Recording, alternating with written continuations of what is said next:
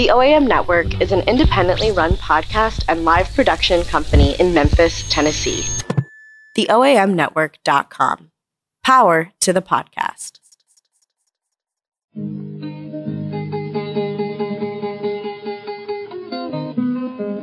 It's impossible to bullshit the city of Memphis. Even Beale Street, manufactured to create an illusion of the city's past, can't really be faked. The street still serves its essential function to get lost in the thrum of a Memphis sound. Local historian Robert Gordon once wrote If aerial photographs could reveal energy the way infrared photographs reveal heat, Memphis would be surrounded by vectors pointing toward it. Gordon was writing about the countless musical figures that have made the city perhaps the most significant contributor to American music W.C. Handy, Elvis, Ann Peebles, Al Green, Cordell Jackson, Stax, High, Furry Lewis, Jim Dickinson, the list endless. These vectors have vibrated, continue to vibrate toward Memphis for other purposes too. From music to architecture to politics to planning and beyond, Memphis has always been a place on the vanguard. It's striking, though, that a city as significant as a cultural and historic contributor as Memphis is, is oftentimes so bad about broadcasting its own place. Some of this is no doubt due to the fact that much of its history, especially in regards to race, is reprehensibly tragic. Some of this is no doubt due to the fact that many American cities, far from the coasts, have suffered an inferiority complex since the middle years of the 20th century, when the affect of regionalism was stamped out for a monoculture of sprawl and cars. Yes, there are monuments that address the city's past. The conversion of the Lorraine Motel into the National Civil Rights Museum, which should be a required visit for every American, is a proper acknowledgement of and reckoning with the past. The Stax Museum rightly champions its place in Soulsville as the progenitor of a distinctly American music. There's the share of convention center pamphlet histories that every city and its boosters like to mine the Piggly Wiggly, Holiday Inn, and Federal Expresses, whose innovations in commerce, travel, and logistics are stamped on the modern mind. But there are hidden histories embedded in the landscape of the city on every block. Some hide in plain view. A trail of tears marker, hard to pick out in the overgrown grass of the vacant lot in which it sits, is a drive by detail in the high speeds of Danny Thomas. American Sound Studio, which defined the sound of a hit record in the late 1960s, is now a family dollar. Many people, including Josh Whitehead, Holly Whitfield, Preston Lauterbach, the folks behind the Lynching Sites Project of Memphis, and others, are digging up these hidden histories to retell the city's story. This podcast enters into conversation with them all. But more so, it enters into conversation with the city itself, moving through its neighborhoods, holding up a mic, giving voice to its places and its people to listen.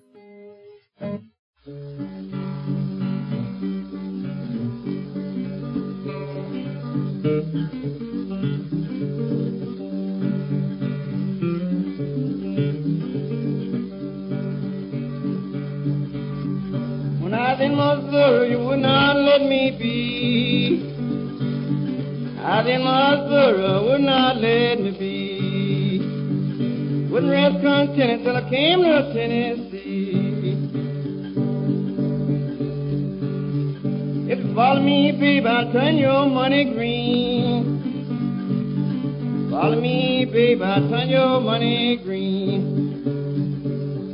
I'll show you more money Rockefeller ever seen. If the river was whiskey, baby, and I was a duck. River was whiskey, baby, and I was a duck. I dive to the bottom, Lord, and I'll never come up.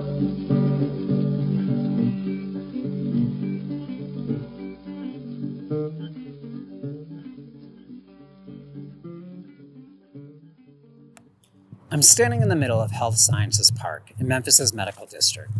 This park was designed by the landscape architect George Kessler, the same hand behind the city's parkway system. If I look to my west, there sits downtown, and more immediately, the Edge District, where Sun Studio sits on the corner of Union and Marshall. The Scottish Rite Temple, its faux column facade topped by a Masonic eagle, a vacant office depot, and Southwest Tennessee Community College to the south. The University of Tennessee Health Sciences Center surrounds me.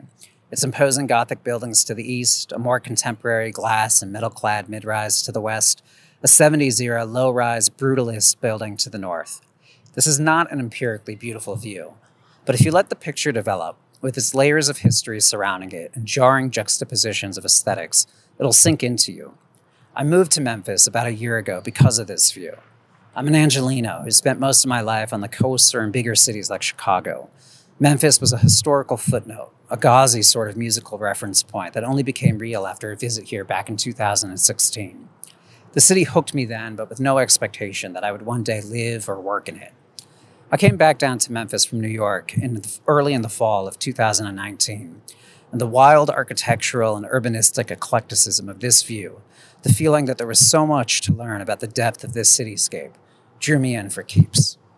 Until relatively recently, Health Sciences Park was known as Forest Park, named after the Confederate Army general and the first Grand Wizard of the KKK, Nathan Bedford Forrest. He and his wife's bodies were interred here in the park, as they still are, though the statue venerating Forrest was removed in 2017. The city of Memphis, thwarted in its efforts to remove it from the park by the State of Tennessee Historical Commission, sold the park to a private nonprofit that swiftly got rid of the statue. Though the statue is gone, its plinth remains, and a historical marker fronting Union Avenue, erected in 2004 by the Sons of Confederate Veterans celebrating Forrest, still stands. This past summer, during the protests after the murder of George Floyd, local activists painted Black Lives Matter around the pedestal where the statue once stood. Five days after its completion, the mural was vandalized with the phrase, Kill 'em all. Walking north of Health Sciences Park on Manassas Street, over the dormant trolley tracks on Madison Avenue, layers of the city reveal themselves. It's easy to lose sight of Memphis's nuances in the concrete whir of traffic. Slow down, and there's the beige brick mid century Baptist Student Center, looking like something a young pre glass and steel Mies van der might have dreamt up, its jutting roofline adding a playful expression. A little down Court Avenue, I can make out the roof of the low slung UTHSC police station, where some sort of angular form emerging out of the building makes it look like a triangular spaceship has just landed. Surprising details are everywhere. I'm moving now towards the corner of Manassas and Jefferson. Here's the Lowenstein Mansion, an impressive Victorian era home of delicate brickwork, arch windows, terracotta, and stained glass detailing. The home is an appropriate welcome to the aptly named Victorian Village, where a smattering of stately homes from the late 19th century remain, its historic fabric poked with holes of shabby apartment complexes. The character of the area changes again crossing Poplar Avenue.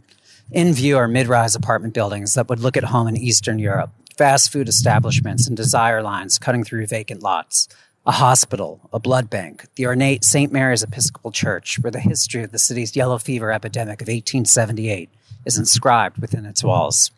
There's Morris Park, and all around, seas of parking lots. North of Poplar, homes and vacancy delicately dance with each other.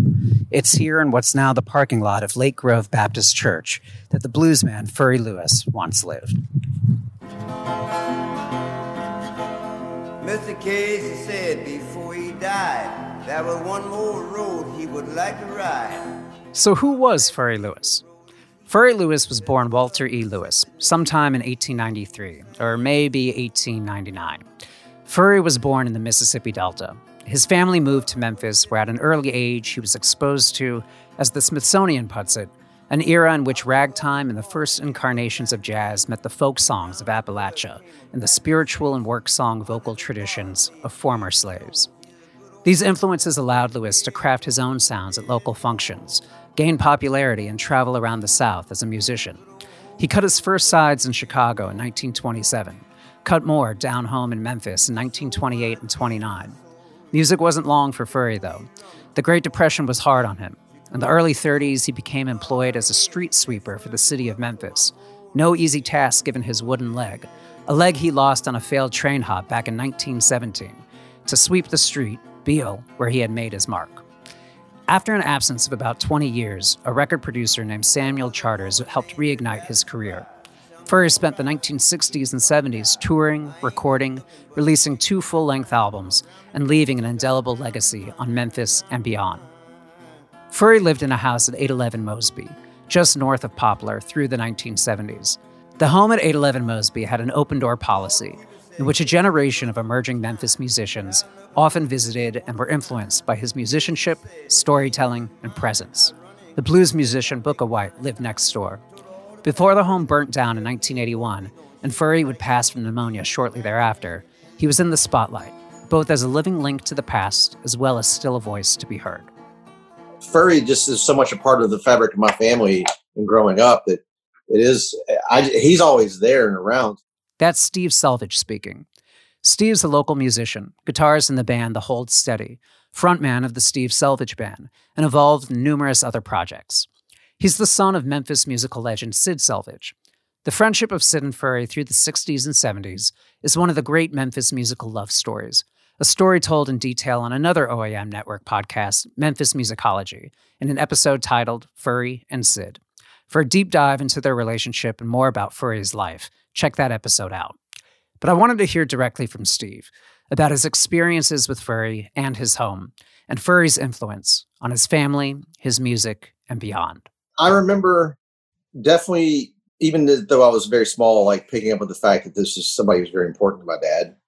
It was sort of with with great importance and not ceremony, but it was like we weren't just going to somebody's house because you know we were always kind of being drug along somewhere, tagging along somewhere, you know, you know, horseshoe to Baker's place, uh, Lee Baker's place, or you know, a birthday party at Jim Dickinson's house, or you know, just the people he grew up with. But this was different, and I remember just like sort of the smell of it and the, you know, it was just feeling like sort of an old place, you know, and it was just very sort of contained. And, and I, I remember it sort of moving, not moving slow, but there was a certain vibe to it. But yeah, and I remember like there was sort of this kind of rolling cadre of, of women that would come and take care of him, you know, and they're all really sweet, super sweet to me. Um, um, but it, yeah, but again, like I could tell, just the look on my dad's face. I remember it was just like you could tell he how much he loved this guy and like how how important he was to him, you know, and how generous Furry was with his gifts. Um, you know, uh, just musically and, and every everything else. You know, a lot of times he'd call up and just you know ask for us to bring over some some cabbage for his gerbils uh, the furry and dad's relationship was it was a really really you know it, it, a really kind and, and really sort of uh, you know open kind of thing where they they you know he learned from furry like I said musically but just they they they shared a lot of just sort of good sort of uh, times together you know and and and so I think that informed him you know in terms of whatever he might have imparted to me just in terms of being a decent person. Steve could share a million family stories of Furry, like the one he told me when he was four or five and grabbed Furry's pistol, held it like a Looney Tunes character in Furry's direction, till his dad calmly coaxed it away from him, and they all just calmly brushed the incident aside. Or how his dad and Lee Baker were joking around, writing a song with Furry at the hospital, soon before Furry passed away. And Furry's musical influence was just as strong as his personal impact. Furry's style of guitar playing, I think, is very hard to characterize. Uh, you know, it certainly fits into a blues idiom, but it's a lot more expansive. It's a lot kind of a freer yeah. than that. Very, uh, yeah, especially you know, I, I, feel like there's different eras. Well, there's there are different eras, you know, of, of, of, you know, like obviously things got incredibly free as he got older, you know.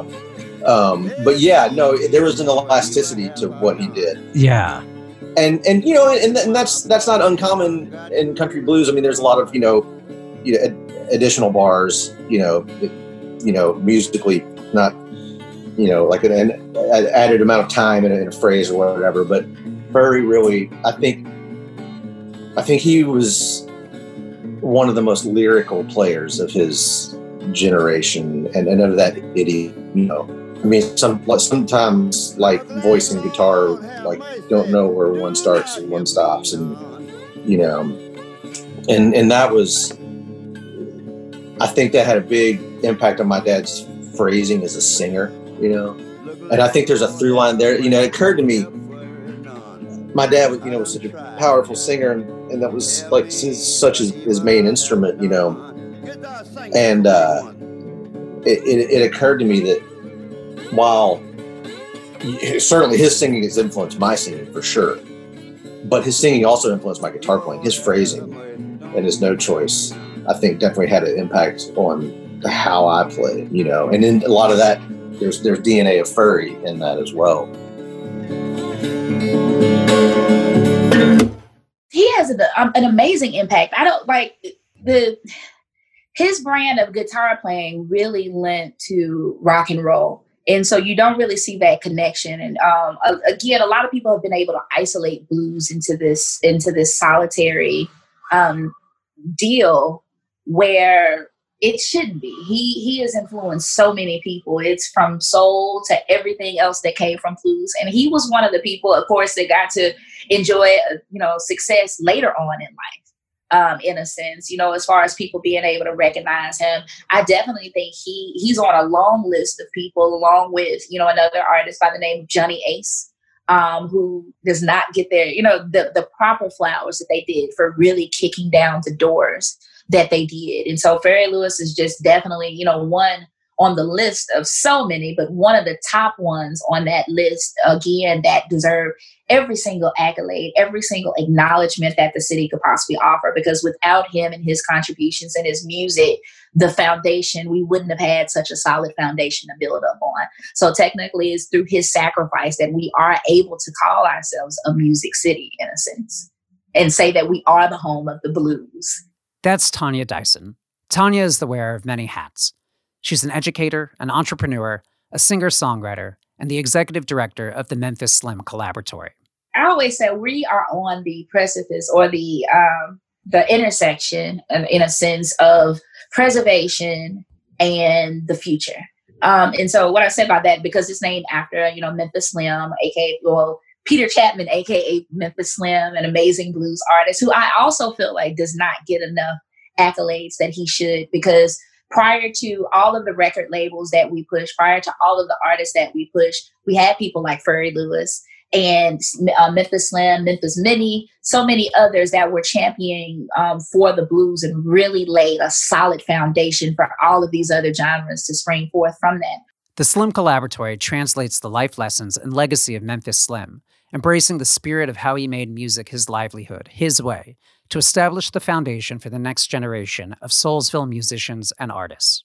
So we have a recording studio, we have a rehearsal space. Um, we also have a resource center upstairs where they can get information um, and they can really sit down and become a business. So it's the space outside of the rehearsal space for them to sit down and fill out their forms, um, fill out their songwriter sheets, you know, write and work on building themselves. And then we provide workshops and seminars to help support them with that knowledge, the proper knowledge that they need, again, to become that business that they need to.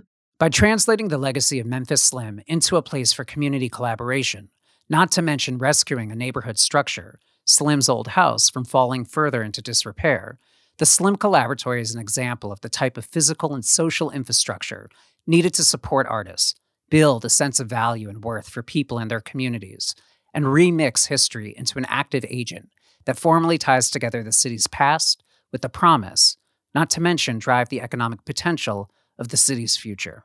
If people are coming here because of this music legacy, if they're coming here for tourism and they're staying in these wonderful, you know, um, music-based hotels, and they're getting, you know, moved, you know, shuttle, you know, shuffled around the city to see this museum and this museum and this monument and this type of thing, then of course we do need an office to regulate that and to look at how to um, the preservation of that legacy. Because in 50 years from now, um, Memphis is going to be hard pressed, and you, you, you're going to see a lot of the Elvis fans are eventually going to pass away. Who do we have to you know, drive people to bring people to Memphis. You know, we still have to explore the legacy of, you know, Isaac Hayes and Al Green. I think there's still a lot more that we can explore with that as far as tourism and honoring those two giants in the soul music um, genre you know, it a little bit more than what the city does. But even after that, again, in 50 years, who are the next people that people are going to want to see? Who are those artists that are in Memphis now that are, that are building on this amazing legacy that we've had previously through Stax and Sun and High Records and all these other labels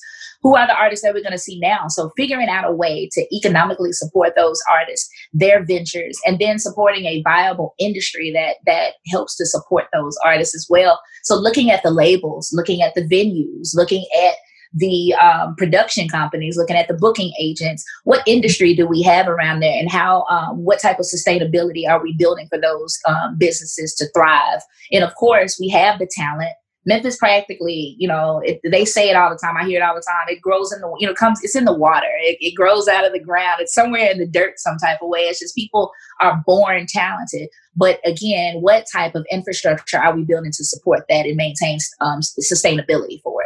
Could a larger network of slim houses help build that sustainability? Already, slim house like projects are emerging across the country. What would it look like in a city, to paraphrase Tanya, whose soil grows talent? with so many cultural heavyweights still owed their due, still with lessons to be imparted, and with no lack of need for places that offer space for cultural communion to dig deeper into that soil.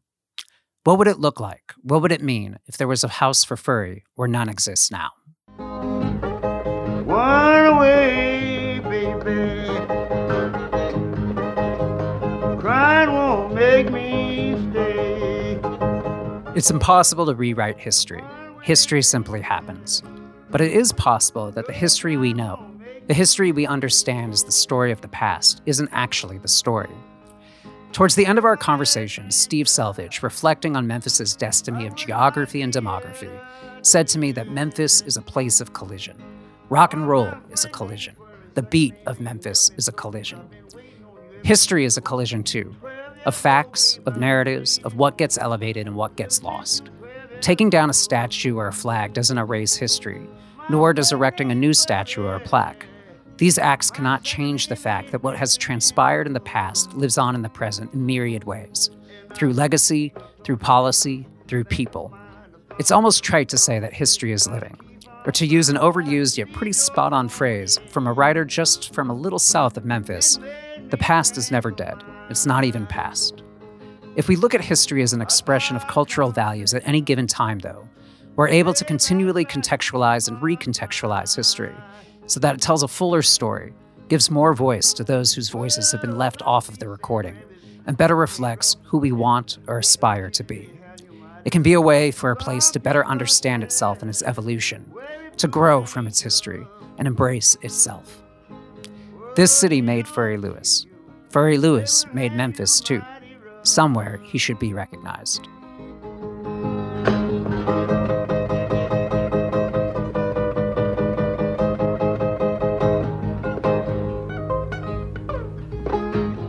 Drowned in History is hosted by me, Ben Schulman.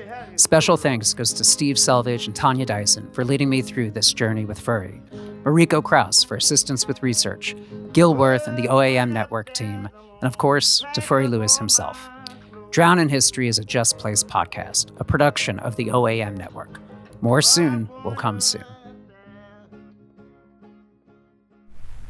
The OAM Network is an independently run podcast and live production company in Memphis, Tennessee. TheOAMNetwork.com. Power to the podcast.